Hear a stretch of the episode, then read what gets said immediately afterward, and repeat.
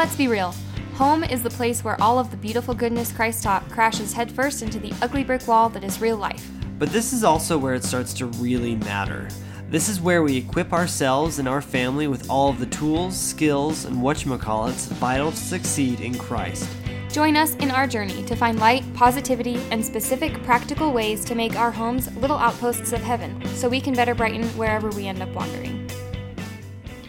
Hey guys, welcome to another episode of Outpost of Heaven, the podcast. It's Emily here with my co-host, Andrew. Hey everybody, we're super excited you are joining us today. Today we have a really cool guest. Her name is Tessa Hotman, and um, she is a results coach, a writer, speaker, and she's currently writing a book about the power of darkness, um, which the workbook is called Discover His Purpose, right? Yes, yes. So excited okay. to be here. Thank you, guys. Yeah, well, we're excited to talk to you more. Um, Tessa is really passionate about action. Um, as a results coach, that would make a lot of sense. But today we really want to talk to her more about the phrase, faith without works is dead.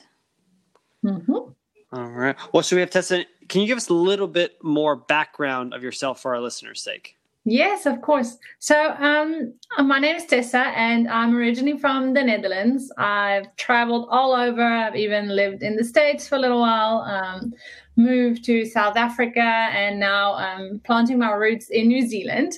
And wow. yeah, and um, everything, like everywhere I've been, like the one constant that remains that I wanted to make everywhere I was a better place. Like I wanted to have some sort of impact, but coming from a background in hospitality management, that wasn't like the impact that I was looking for. It wasn't changing people's lives as where to actually make a big difference. Like having an awesome meal is one thing, but changing their lives for them to step into their purpose, that is something that I really wanted to achieve, and I had no idea how to do that.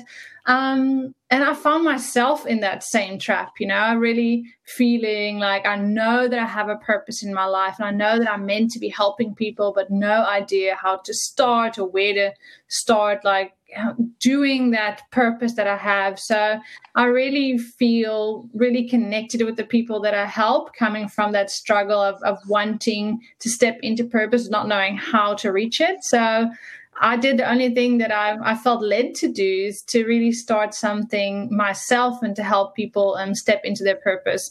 So yeah, that's how I started The Vine Dresser, really on, on God's calling to, to start my own business. And I did it the drop of a hat, like literally gave in my notice with no savings and no plan, and started this company about, I think, fourteen months ago. Wow, that's awesome. Uh, real quick follow-up question. Mm. Um, So for our uh, American listeners, especially American, and maybe our Canadian listeners as well, there's kind of a opinion about um, about Europe that it's kind of a not super Christian place. Like there are people who are Christian, but it's, it's you sound a lot more like people from where I am from in southern the southern part of the United States than what we think of when, when we think of somebody from the Netherlands. Can you talk a little bit about like your your journey to God? Like, were you raised in a really religious family? Was this something that kind of developed as you were older? Mm, very good question, actually. And it's all of that. Um, I completely agree. Unfortunately, the trend in especially the Netherlands is that there's more non-believers than there are Christians. Um, if there are believers, it's like I was brought up what we call Christmas Catholics. So we would go mm-hmm. to church like in December, Christmas night mass, and we would like hear the story about Jesus, and that was it. Like that was all I knew about Jesus and the cross, and um, like that is pretty much what I would say if there's any believers. Obviously, it has changed now. Like after mm-hmm. I came back and became a Christian, so I actually became a Christian in America. I went oh, okay. to Faith Academy in Mobile, Alabama, and um, I did oh, that. Wow. For... That's not too far. Oh, really? That's amazing. Yeah. Um, and I did that for an exchange year, and it's always amazing how God has a plan. So I am the absolute youngest baby in my family, and mm-hmm. I just had this long laundry list that I wanted brothers and sisters, and I wanted a warm climate. And um, the foundation actually came back to me. It's like, listen, the only thing we can find is this Christian school. Would you be willing to pay a bit extra and go to a Christian um, high school? So I had no idea. It's like, sure thing. Um, So God really gripped my heart there. Like, there's a lot of things that happened when I was younger and I knew nobody there. And for somebody to walk up to me and put the hand on my shoulder and just talk exactly what is going through my through my mind at that moment and what I was struggling with, that could only have been God. So it was such a real experience for me. And I became a Christian when I was seventeen.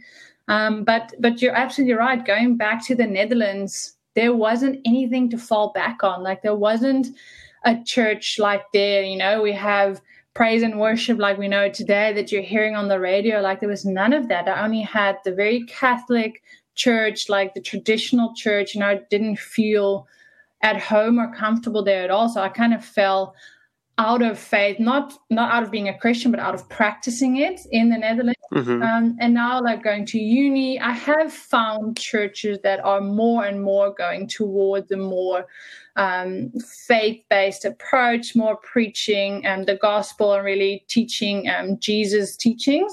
Um, but it's it's definitely not the same as in America or here in New Zealand now, where there is such a culture of really Christianity, Christianity that you can still find it everywhere. You're very right about that. That's really cool. It's really amazing to me, too, that you've become a Christian and then now you're creating this entire program and your entire career off of um, Christ-centered content. Mm. So that's really great that you get to help out people, not just there in New Zealand, but from all over the world. So that's really amazing. Thank you. Um, one of the things that you were passionate when we talked was that phrase and that verse from the scriptures, faith, faith without works is dead. And what does that really mean to you? Why is it so important for you?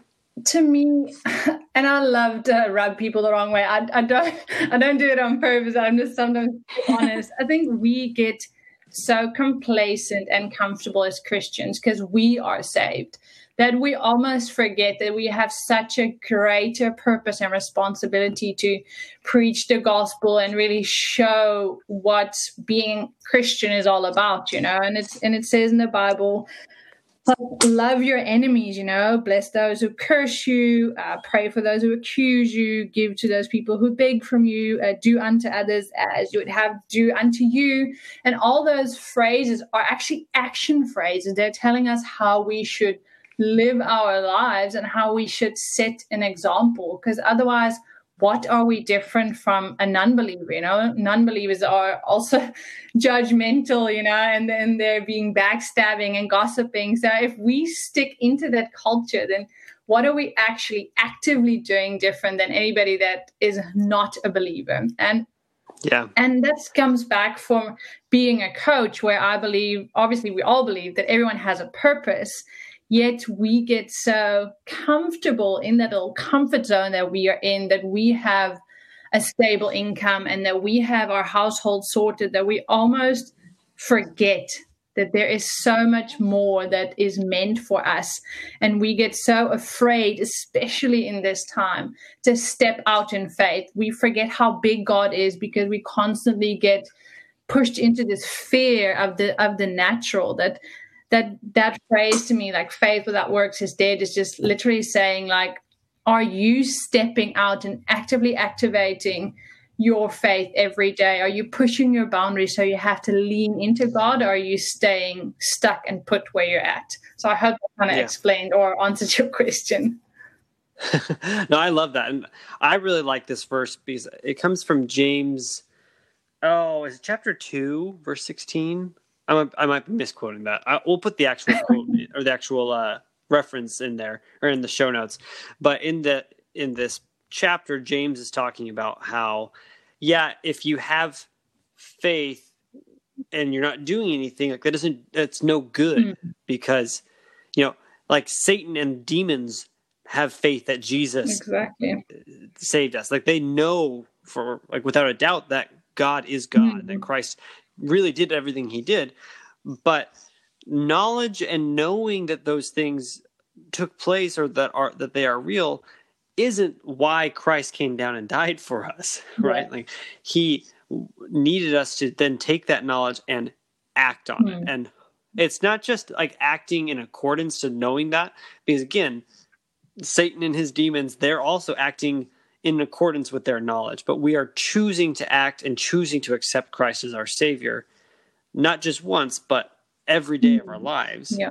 And as we act in acor- in uh, accordance with that decision, then we do all those things that you were talking about. We love our enemies. We we lean into God. We we resist cultural influences that try and pull us away from our, our Father in heaven. Mm.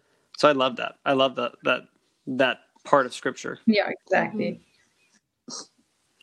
Um, so for some of us, it is easy to kind of remain in this state of like, well, I have faith, but but it's hard to act, or it's hard to repent, um, or it's hard to show my faith. So what would you say is like the key to overcoming that inaction? Hmm. Well, I think the one thing we need to understand is that we have a brain, and that we are not our brain. We are our soul. We are our essence. But we have a brain, and why God gave us that brain is because it does a lot of things for us without us knowing, to keep us safe. And, and that's the main objective for the brain, to keep us safe. So every time we get stuck in inaction, procrastination, or we find ourselves self-sabotaging, like we love to like beat ourselves with a stick, right? Oh, why am I doing this? Why am I so such and such? But I think if we start understanding that it's not actually us in our essence holding ourselves back, but it's our brain keeping us safe, when we start realizing that, we can actually start changing that by making the brain work for us and not against us. And that, I think, is it's the first main step to overcoming inaction, is starting to understand and, and educating yourself, how does my brain actually work, and how can I make it work for me? Um, so that is the number one thing that I would say, is like to start stepping into educating yourself. How does my brain work, and, and how can I overcome that inaction? Um, because there's literally hours and hours of, of explanation I can get in. Mm-hmm. Um, and, and then creating an action plan to get it out of your head and onto paper will be the first thing that, that you can do to overcome that inaction, just to break it down. I like that, getting it onto paper. That really speaks to me because I'm a very visual learner. Mm. And so when I'm able to see like, hey, this is my weakness, this is my action plan written out, that really helps me. Yeah, exactly. And that's like my the title of my program. So there's one group program that I actually offer, and the title is exactly that, Dreamer to Doer. Because we all have these ideas and dreams in our head, but why we, we get stuck is because it's so overwhelming. Because obviously God puts dreams in our heart that without him we could never accomplish. So as long as we keep it there and we only think about it and we're not actually putting it onto paper, it just seems so big that we can never even start achieving it. But if we start putting it down to paper and breaking it down into these little bite-sized chunks, it starts to feel a bit more doable. Yeah, I, I love that. And I think something you said earlier really resonated with me, the the idea that, um, you know, we have our brains and we have our bodies and our, our brain chemistry and all that stuff, but that's not mm-hmm. our essence, right? We are spiritual beings having a, a earthly experience. We're not earthly beings having spiritual experiences. Uh, and I really like that because it, it, in a lot of ways, it's, this might come out weird, and honey, you can tell me if I'm sounding like an idiot, okay. But it's almost like, like when you're like training a dog, like you well, I've a, never trained a dog, but yes, go yeah, ahead. Yeah, like you train a dog and you're like, you understand that, okay, he's coming from a place where he's like a child and, okay. and is not really formed. And then you have to constantly work with them to like train them and help them become better. Yeah. Um, and you see them for their like potential. Mm-hmm. And, but like our, we can kind of treat our own bodies as that in that way, right? Mm-hmm. That we are like, so like we are different than our bodies. We're training yeah. our brains. We're training our, right. our bodies. It's like we have control. We have like dominion over mm-hmm. our bodies, and we can we can control it, or we can let our bodies just do whatever they want. And then it's like a dog that you haven't trained at all. And I think you're actually hitting the nail on the head there, because the first like when we go way back when into our development, um, we actually got our primitive cortex first, which is the very basic part of our brain that Um, runs our instincts. So it's funny that you actually describe it, or or like say it's kind of like a dog, which it is, right? Because mm-hmm. you need to train that primitive cortex. It's all about our instincts, our fight or flight. Like, is there any danger? Is there any suspicion to what you are wanting to achieve? So that in itself, you you are saying it perfectly. We can train that part or address those triggers, definitely. Right. Well, like, God made these amazing bodies for us, these amazing vehicles, but they come with some pre-programming, right, that we have to learn how to control. And so I love this idea of educating ourselves and, and kind of understanding the programming of these wonderful bodies that God has given us. Um, and instead of being mad about the programming being different than how we would have done it, like understanding how it works, how the body works, why things are the way they are, and then uh, addressing it uh, from like a very I don't say calculated uh, perspective, but understanding like this is the way that God has programmed these bodies for whatever reason. This is the way it works, and so if we can understand that, then we can address it, and we don't have to feel awful. We don't have to feel like we're terrible creatures or we're terrible beings because we are we're impatient sometimes, or we are quick to anger or whatnot. Like we can recognize that that's kind of part of a natural process, and we can overcome it, or we can. We can address it, but it doesn't define us. Yes, one hundred percent. I think sometimes we need to cut ourselves some slack that we're still molding. And like God, what God, we go from glory to glory, and we will never reach our end destination until we get to heaven. So we kind of just need to deal with being imperfect for our entire lives. Mm-hmm. Yep. There, there's a, a great verse um, to... Tess, I don't know if you know this. We're, we're members of the Church of Jesus Christ of Latter-day Saints, and so we read we read the Bible and we revere it as, as the Word of God. But we also believe in the Book of Mormon, uh, and there's a verse in the Book of Mormon. Uh, it's in a book called Ether, um, and it talks about how God gives us our weaknesses, and He gives us weaknesses that we may be humble and turn to Him and rely on Him, so and that so, we can be stronger. Yeah, so that we can be stronger in the long run by relying on Him. Mm-hmm. And so this this idea kind of speaks to what we're talking about right now. I think that's really cool. Yeah, I mean, one hundred percent. And I love it. Like Joyce Myers, I was just listening to her sermon now, and she was also saying, you know, without without grief, there wouldn't be any recognition of joy. And that's the same with like strengths and weaknesses. If we wouldn't have any weaknesses, we wouldn't count anything else as strength as well. There always needs to be a balance of things in order to recognize the things that we stand out in. Mm-hmm, definitely. Yeah.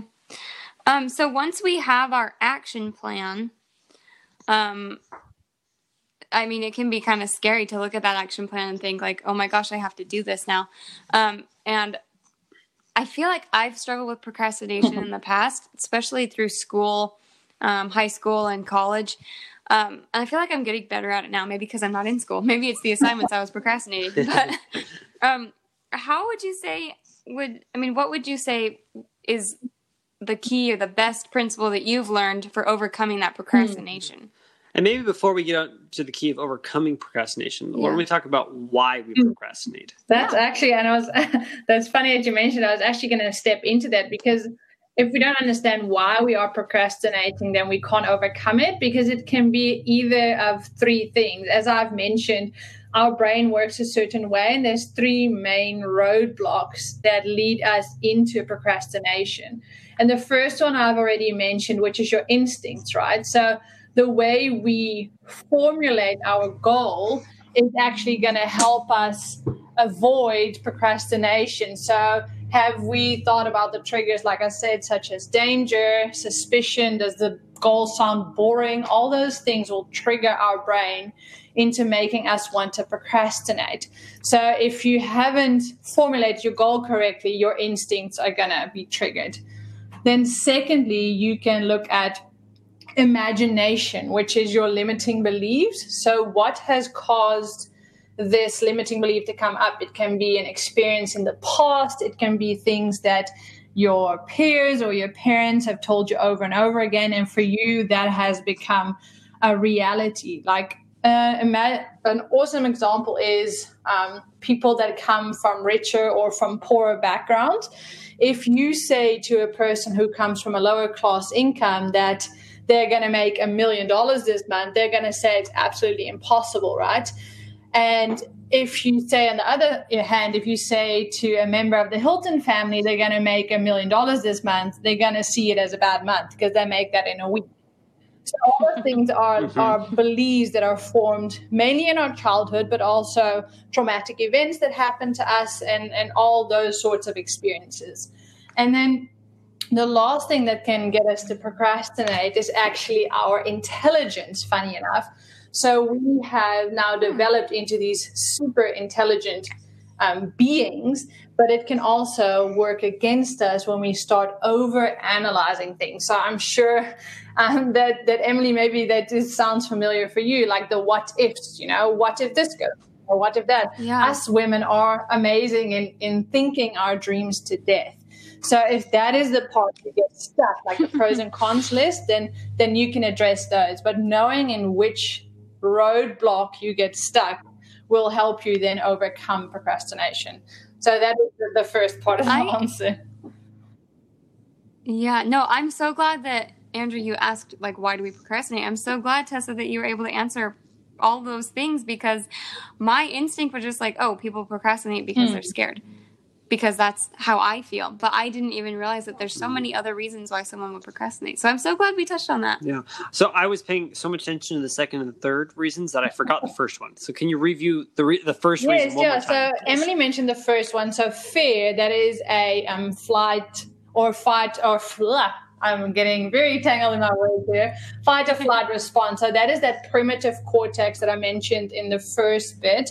So that is really the first thing where we get stuck, the fear of of things not working out because the, the goal sounds dangerous to our brain. So our instinct is the first mm-hmm. one. Like, for example, if something seems dangerous to you, your heart rate could quicken, right? Or Um, you mm-hmm. just really start feeling that your breath is getting um, very out of control. Those things are all the instinct kicking in. And then that's where fear comes from. But when we come to the more developed parts of our brain, then imagination and intelligence play a part. So I hope that answers this. I know it's very complicated and I'm yeah. trying to cram this into one little podcast. No, no, I think you've done a good job. You've done a very good job kind of succinctly Uh, talking about that. So what do you think would be, is the hardest reason or why for procrastination that is, mm-hmm. uh, how do I say this? Which, which of these issues is the hardest to overcome, or are they all equally difficult? Well, I think they're actually equally simple. Um, they all have, they all have their own, um, own, how to call it, action plan to overcome it. It is just actually putting the time and effort to to really realizing which one is for you, and then making sure that that you wire your brain um, in such a way that that procrastination is overcome. Because what procrastination is actually is is our brain not understanding why it needs to make that goal a reality. So that could, for example, mm-hmm. be it doesn't understand why reaching that goal will get you more of a certain value that you hold. So a very good example is, for me, becoming a successful author is an ability to talk more about God, which is for me one of my most important values, or uh, my value to be able to change people's lives. So as when you start wiring those, and again, wiring is quite a complex thing, but to simplify it, it's really putting more insulation around new pathways that you create in your brain in order for the information to run faster from A to B. And the pathway that is insulated the most is going to be the path of least resistance, which your brain is going to want to follow. So if we wire the desired pathway in such a way that it becomes most um, efficient, our brain is always going to choose that. So it's going to help us form new habits, and it's going to help us reach our goals faster. Right. I, I love this because, um, you know, physiologically, our, our, our whole developmental structure is designed mm-hmm. to keep us safe, right? Um, and generally, it's... the safest thing is the thing that you know. At least that's kind yeah, of how exactly. we've developed.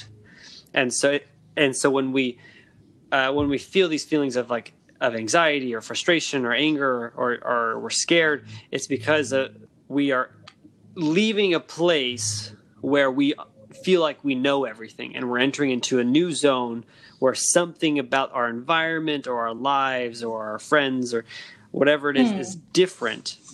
Um, and our, our bodies and our, our, our brains kind of react neg- negatively to that. And it's, it's, it doesn't want yeah. to develop those new neural pathways, but it's if you can, it's uncomfortable. And then, but as you, as you put yourself in new situations, you engage new parts of your brain, and, and your brain will start developing those things.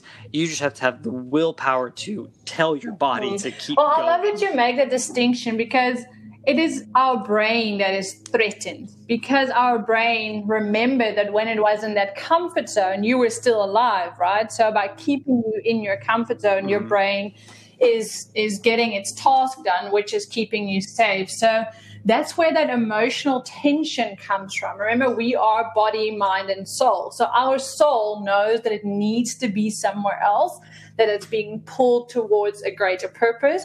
But because our brain hasn't been there yet, it is now threatened and is going to try everything to keep you away from it. So that's where we feel that emotional tension, you know, wanting to be happy and content, but knowing that we need to be somewhere else. So I love that you make that distinction, because it's really important to understand that it's our brain that wants to keep us in our comfort zone, but it's actually our soul, which is created by God, pulling us towards something that is so much bigger.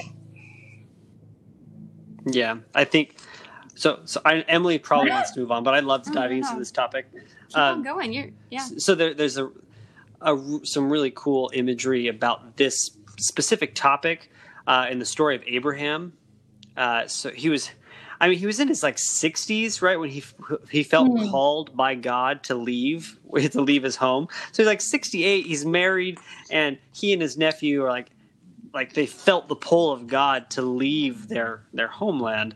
Uh, and so like, you imagine like the body, or like the mind saying, whoa, whoa, whoa, whoa, like we've been doing this for sixty-eight years. Everything's been the same. It's all been pretty chill. Like we've liked this, like we're doing fairly well. And, but then they felt that, that spiritual pull and tug from God to leave. Uh, and then he, Abraham, you know, kind of hopped around. Like he went to Egypt, and, and the, and Pharaoh wanted to take his wife, and then he had to go to Canaan, and then he ended up having to like fight this war to save Lot. And then he was just bouncing all over the place. Um, and his mind was, uh, you know, I'm imagining if he was anything like us, which we know he was, like he want, he was probably scared of the newness, but God saw so much more potential for him. And so he pulled him out of that mm. safety zone, even when yeah. he was sixty-eight. And I love that you mention age mm. because so many people that, that I speak to are like, no, I'm too old to start something new. I'm too old. And the, but the truth is, if you are still alive, then God has a purpose for you. Because if you're done with your purpose, then it's right. time to go to heaven and live a much better life, right? But we're struggling still in this life because He still has a plan for our lives. So really, if that's like something that anybody's listening is struggling with, like I really recommend uh, A Trip Around the Sun. I don't know if you've heard about the book, but it is um, two pastors actually writing that. And the one is already in his seventies, and he is so still full of life, and he has all these plans, and he's actually describing how he is Um, hiring this coach, right? Because he has so many goals that he still wants to achieve. And I love that because he understands who he is in God, and that if he is still alive, there's still so much more purpose to go for and so, so many goals to achieve. So I really like that you both brought that one up. Yeah. Yeah, that's awesome. Yeah, if you are, if any of you guys are listening and you and you feel that worry, remember Moses left Egypt when he was forty and became a shepherd, and then got called back to Egypt to be a prophet mm. when he was eighty. So whatever phase of life you're in, God has a plan. I'm impressed that you know all the ages of yeah. these things. I'm like, wow. I was just reading this. Don't think that I'm that smart. Okay. I was like reading this not too long ago. It's impressive. Well, I think that's really an awesome transition into self-sabotage, which we've talked a little bit about during the episode, but also before um, recording this um, through just yeah. our email exchanges, Tessa. But, I mean, procrastination and inaction mm. are forms of self-sabotage themselves. And we talk ourselves out of um, achieving our goals. I think I really like the phrase you said, we talk our dreams yeah. to death. Yeah, Is that we what think you said? yeah. We totally do that. We we we feel like we can't achieve them, and so we we kind of just that thought that we can't do this, that's self-sabotage. So what else do you have to teach us a little bit about? Yeah, so definitely, as you mentioned, there are just different parts of self-sabotage. And we also need to understand, again, why are we self-sabotaging? Because like you said, a lot of people think it's fear, right? And funny enough, people think it's fear of failure. Right. But most people are actually scared of their success.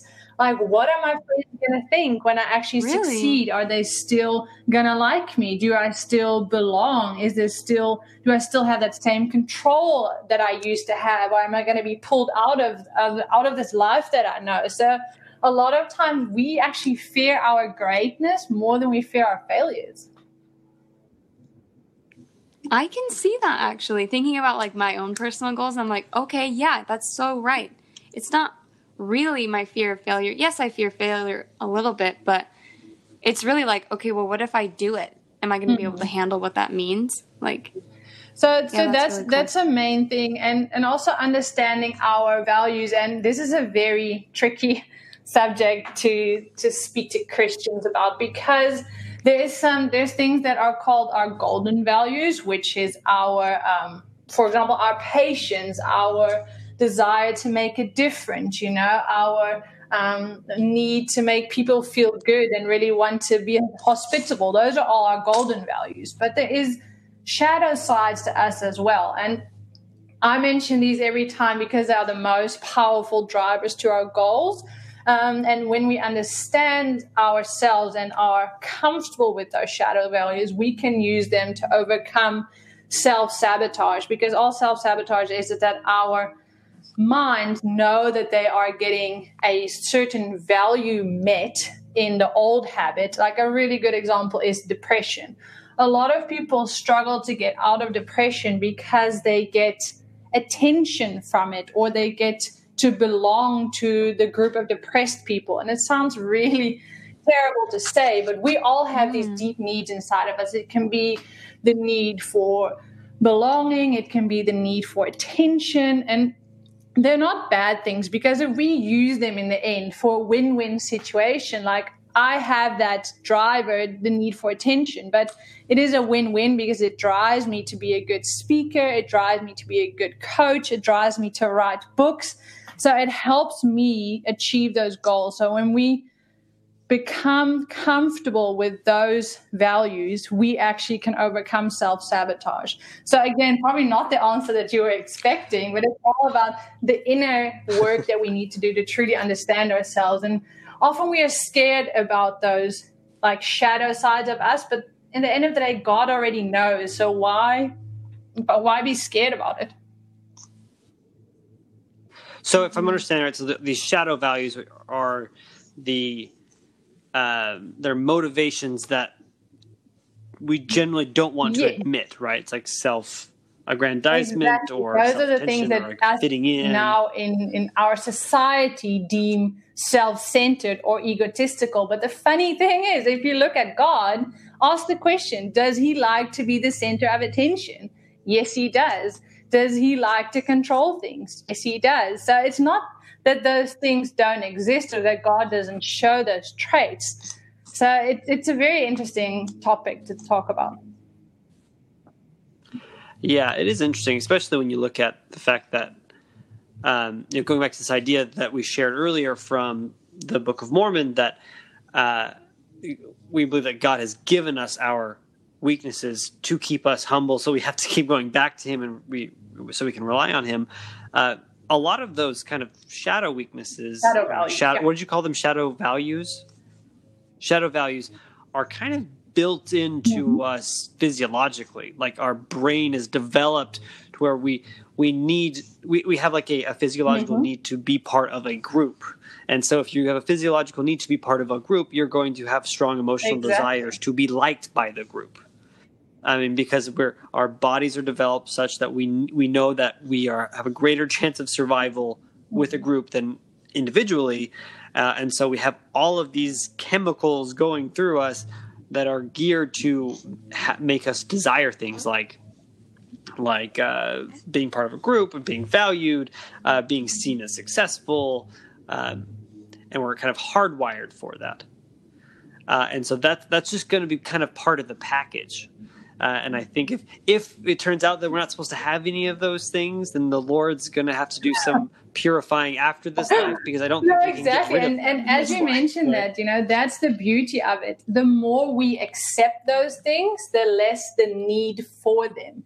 So for, for example, people that are complete control freaks, the more that we are okay with it, and it's like, okay, well, let me see how reaching my goal will allow me to gain more control. The more we actually wire that and accept that that's part of who we are, the, the lesser need we have for it, the more we can let it go. I, I really like this idea of shadow values. So can you maybe list a yeah, few definitely. more? Yeah, definitely. So, um, and these are not the things that are going to be very fun to hear, um, but a lot of us have the need for authority, or um, the need to feel superior, so to feel better than somebody else. Um, we can have the need for validation. Like, how often do you put a lot of emphasis on what other people say about you? But also in reverse, how often do we not achieve our potential because of the negative things we say about ourselves? So validation is also a very important one. Um, and when it comes to the need to belong, both the need to belong and the need to be rebellious are the two main values that drive people to start smoking. So that in itself can be a whole episode of why we actually change our internal biology to allow us to inhale poison so we can actually feel like we belong to a group. So they are super, super powerful drivers that, if we understand them, can help us achieve those goals.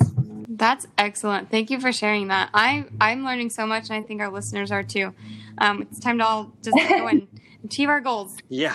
I was thinking, um, thinking last thing about this, Hunt, I'm so yeah, sorry. No, you're okay. Um, I, I think I, I really like this idea of kind of a, recognizing this, our, mm-hmm. our shadow values uh, and coming to terms with them.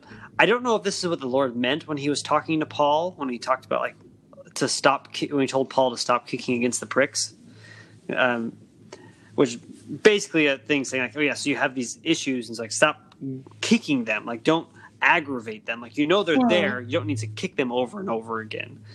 Um, and so uh, I was thinking about that, how like we, we have these issues. And I went through a period where I felt I was just this terrible person because I did have this, this, desire for aggrandizement, for feeling superior, uh, and or I guess I, I do still have that. And and I went through a period where I thought, oh man, I just must I must be this terrible person because I have this desire mm-hmm. that keeps cropping up. Um, and instead, uh, eventually I reached a point where I'm like, okay, so I have this desire, but instead of like trying to tell myself I don't have it or beat myself up because I, I, I have this desire that's, that's there. I say, I've been trying to convince myself that, hey, like, so this is part of my motivation, uh, but I'm going to try and focus on making a greater portion or fraction of my motivation be something more holy, or be things that I, I, I I think are more in line with the will of God. And I move forward with that. And then as I do that and don't focus so much on the shadow values, know that they're there, but don't focus so much on them, I found that I have the portion of my motivation, I guess, that is based mm. on those shadow values has gone down.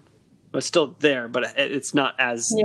as and prevalent. If I'm wrong here, probably when you, you were in that state of mind, really beating yourself up over, I'm such a terrible person, I have all these bad traits, like, how much were you holding yourself back? Were you actually, like, stepping boldly into your purpose? Were you doing the things you're meant to be doing, or were you pulling back because you felt unworthy of, of your purpose and, like, you couldn't show yourself?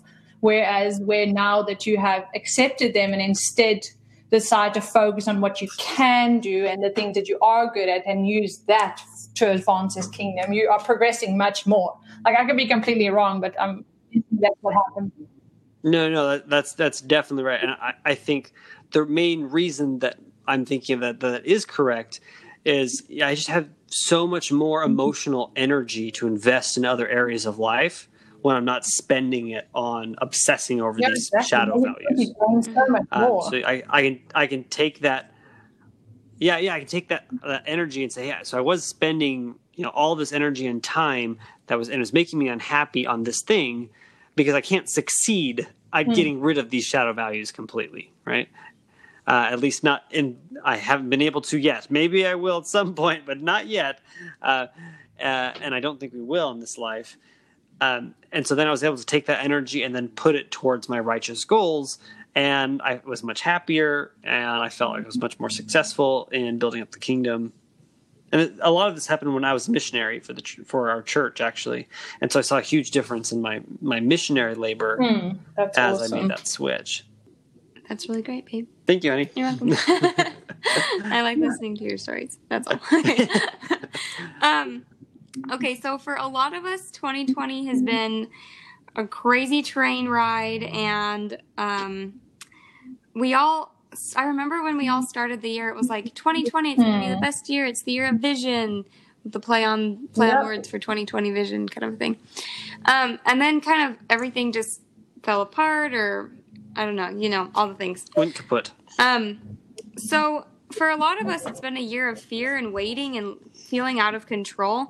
So what would you say to the listener who's waiting and procrastinate, procrastinating their goals and kind of pushing them to a, a more stable time, a more time that'll be more comfortable and hmm. more predictable? Well, the only thing I can say is that the only constant is change. So if it's not going to be COVID, there's going to be another curveball that, that is thrown at you, you know. So I would just say do what you would have done That's if true. COVID didn't happen, because nothing changed for God. He's not surprised by COVID. Yes, we didn't see it coming, but he already knows what's coming today, tomorrow, and the day after. So why wait? So we can have more certainty when God already knows what's around the corner.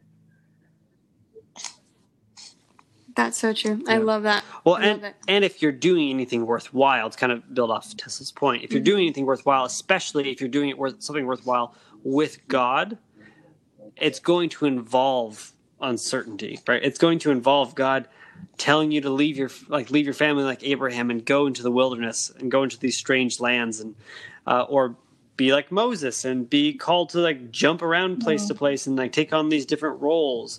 Or to be like John the Baptist and go live in the wild. uh, uh, and so like, no, I don't think there's any example in scripture that I can think of where someone was embarking on the will of the Lord hand in hand with him. Uh, and they lived like a life that was stable and that was completely mm. normal. Didn't have any issues. Yeah. And, and, and that's, Like, and the stability might be, how do I say this? Like, the Lord might not call us to do things as drastic as as many of the prophets in in the Bible, but like they're still going. He's always going to introduce change because mm, change exactly. is an agent for growth, and God's all about us growing. He doesn't want us to sit and be still. Like we, I guess he, he does tell us yeah. to be still, but that's a different context, right? He wants right. us to grow and be calm and peaceful about it, but he wants us to always be growing and changing. And so he's going to introduce change. Yeah, and, exactly. And, and, and I think looking in nature, we actually see that example or that proof. In nature, there's only two states, right? Either nature is growing or it's dying. Like there is no stagnant space. And the way God gets nature to evolve and develop is by introducing change to the environment. Look at the era of an ice age, for example, where where new things develop and grow. And I'm not saying it's this extreme, and I'm not saying that God has put COVID in the world, but I'm saying what if? What if he is testing you? See how big your faith is, that even when things might not seem like it in the natural, are you still willing to step out in faith and give it a go if God put that dream on your heart? You know, how big is your faith? And I think mm-hmm. that at the end of the day, he is never going to allow to for us to get take on any more than we can actually carry. So why wait if we know that he's always in our corner? Like for me, that just doesn't make sense. Right. No, I love that.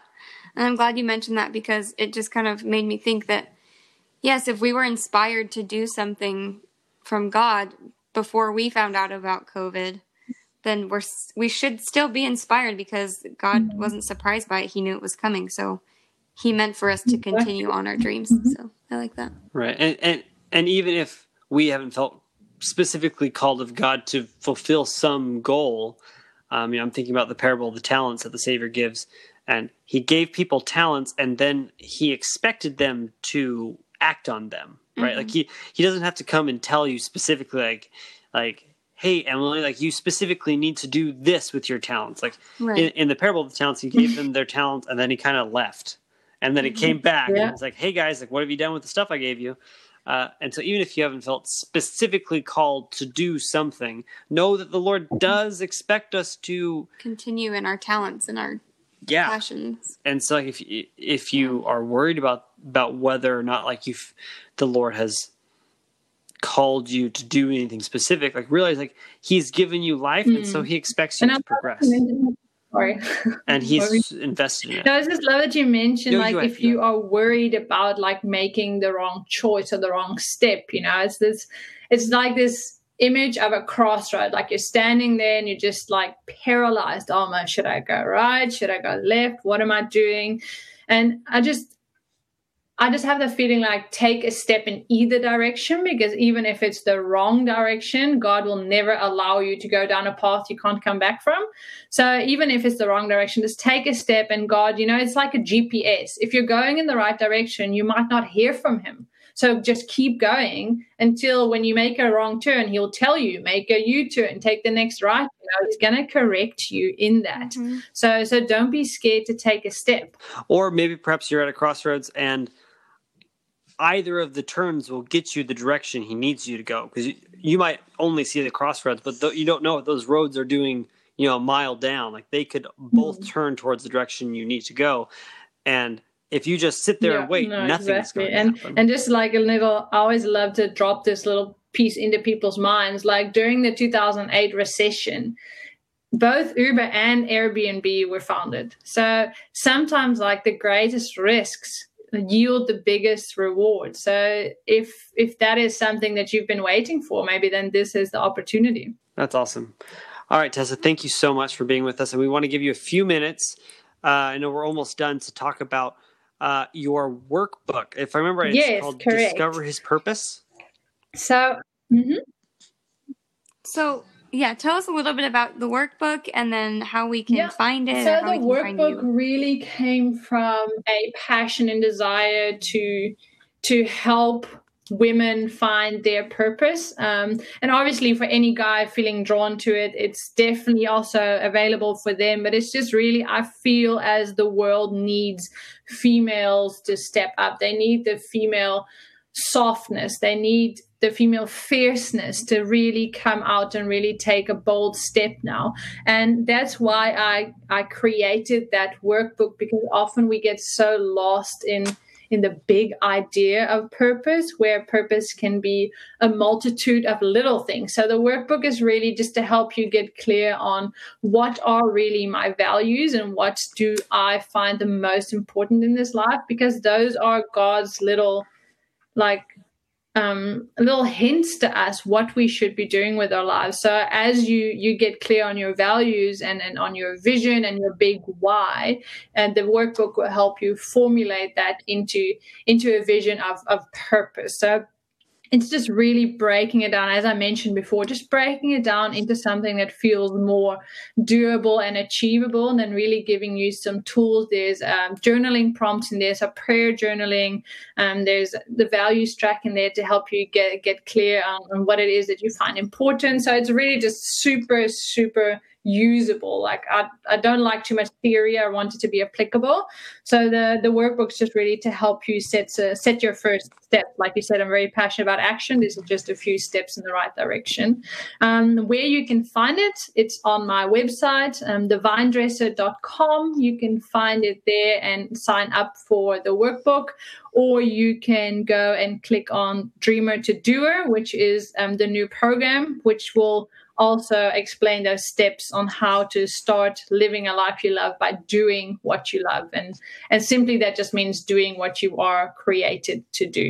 So I hope that um, kind of helps you. And otherwise, I'm sure you'll put the website in the show notes. Um, yeah, that that was me. Yes, we will do that. Thank That's you so, awesome. so much. We're so That's glad awesome. that we got to have Thank you, you on. Thank you for having Tessa. me.